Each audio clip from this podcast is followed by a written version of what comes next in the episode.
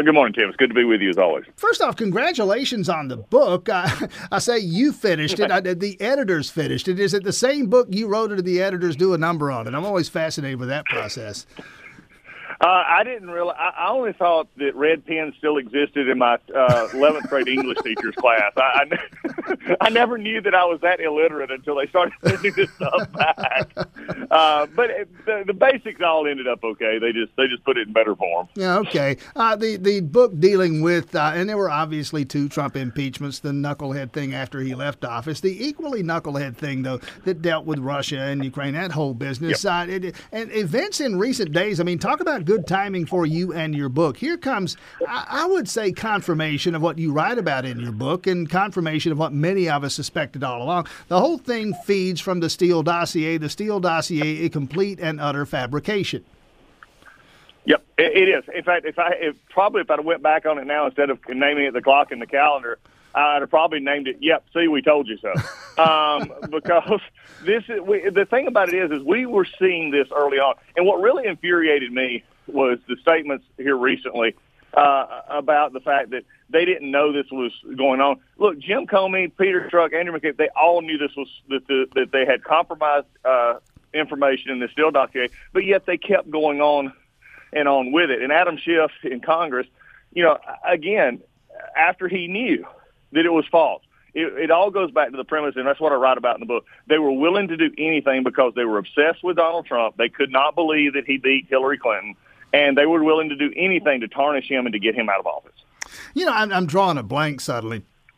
But I'm remembering President Eisenhower reading about him. Uh, the, the incident with the spy plane that, that, that was captured and and, and, and he first denied it, right? No, there's no spy plane. And finally, when the, the, was the Soviets, right, presented the plane. Who was the pilot? Gary Steele or something. Presented the plane. Yep, you got me. You got me. I, I can't lie about this anymore. Yep, it was a spy. It's ours. And he, he just admitted the whole thing.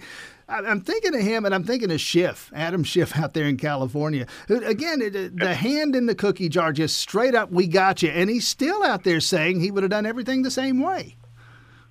Yeah, it's just amazing, and, and I think this is this is something in the book, Tim, that I point out that the, they, the Democrats, especially over the last few years, and I'm not saying for all time, but especially over the last few years, in dealing with anything Trump related, they were willing to set aside fact, they were willing to set aside rules, procedures, anything to get to that narrative. And the clock and the calendar actually talked about that because they had a time frame because they wanted to beat him in the last election.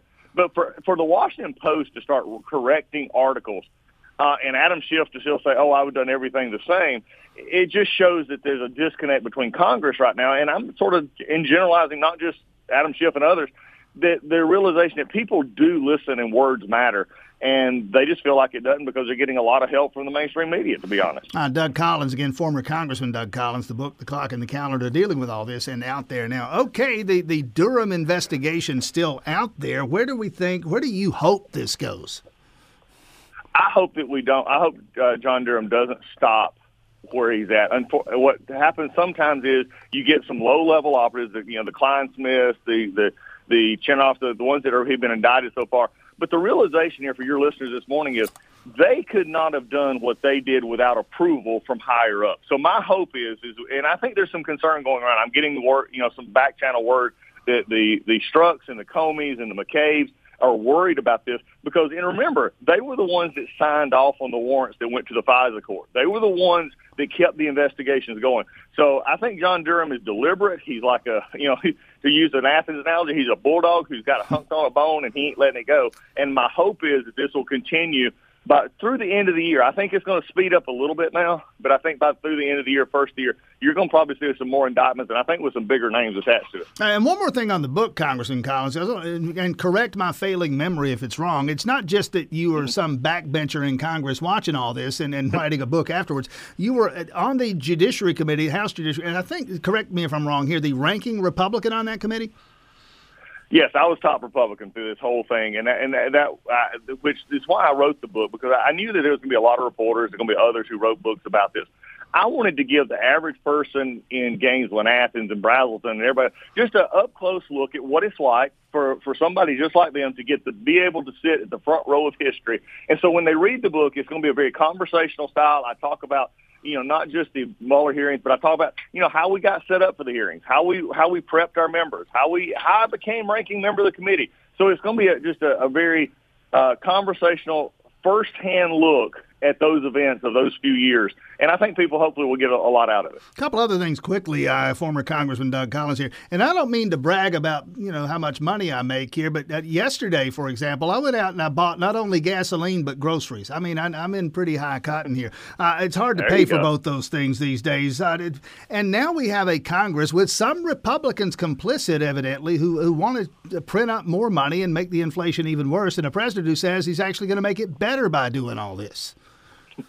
yeah, yeah. I, I just wish right now, and I, I've actually thought about using what little extra I've saved away, you know, during the economy for the last few years, and buying a, basic economics book and sending it to Joe Biden and to Jen Psaki, the press secretary, because I, you know the the elitism that's coming out from them and discussing, oh, don't worry, is you know, inflation it doesn't mean anything, and you're just worried about you know the grocery price. Look, this is what happens to real people in real time, and I think this is what will happen to the Democrats uh, even people who don't pay attention to politics realizes when that gas price goes up. They realize when the milk price goes up. They realize when the, the bacon price goes up. And this is what's driving America. And there's a complete detachment from the White House to the real America right now. Well, you're starting to hear, I think it was Charles Schumer, Senate Majority Leader, earlier this week, say, yeah, let's tap into that petroleum reserve. You know it's getting bad. You know it's starting to hurt them in the polling department when they start noticing. Oh, exactly right. And, and, and, and what bothers me the most is, is they want to complain about the gas prices, but yet the very things that the Biden administration did, first thing, shut down the Keystone Pipeline. Now they're trying to shut down Line 5 in Michigan, all while letting letting Russia put their pipeline into the to Eastern Europe. This is, I mean, it's just a hypocrisy that keeps coming back. And you know, then to, to to cut our I mean, where we were energy independent, now we're getting energy dependent again, and having to go beg OPEC. I mean, Tim, does that not sound like another Georgia person from the late '70s who's begging OPEC to help us? uh, it does ring a bell. Which and a lot of people pointing to this. We just saw what happened uh, the elections uh, a couple of weeks ago, Virginia, most notably other places, and people pointing to polling uh, the the the the generic poll in the House, for example. Nobody's ever seen Republicans up ten. They are now thinking that the no. midterms could be pretty good in 2022. I worry that it's too soon to spike the ball here. We're on the five yard line, but we're not the end zone yet. Uh, what's your read on what could happen next year? Yeah, I think what could happen is very good. What I want our folks to focus on is though is I I'm, I want conservatives. One of the reasons why I'm doing the media, the stuff that I'm doing, and the podcast and everything else is I want conservatives to realize you've got to convince people again to not be disconnected from what they they're looking at. Virginia showed us that um, that that you need to understand that the voters always have the last word. And I think spending the next year talking about the fact that number one, here's what we we want to do, and here's what we're going to do. I think is better than just saying Joe Biden's bad, Democrats are terrible, AOC is ruling the country. Let's get back to just winning these elections and, and focusing, keeping our head down. Uh, Congressman Doug Collins, we plugged the book, The Clock and the Calendar. You mentioned the podcast. What and where do we find that? You can anywhere you download your podcast, the Doug Collins podcast, and it's it's what we've tried to do, Tim, with it is it's, a, it's political, but it's also very lifestyle oriented. So, like if I have, you know, I had Jason Chaffetz on the other day, and, and we talked about how he got into politics. I want it to be the fact that conservatives have a life because I've seen too many times in the media where conservatives are portrayed almost with horns on their head because but we're never portrayed as, as actual human beings who go through life and have those things. So it's it's a neat podcast. We've had Chan Gailey, former head coach at mm. Tech and at Dallas, uh, it's just a fun time. But anywhere you get your podcast, the Doug Collins Podcast. All right, Congressman Doug Collins, former Congressman Collins. The book, The Clock, and the Calendar are out there now. Thanks for your time this morning. Best of luck with the book, and happy holidays if we don't talk again between now and Christmas, Thanksgiving. You as well, Tim. Take care, buddy.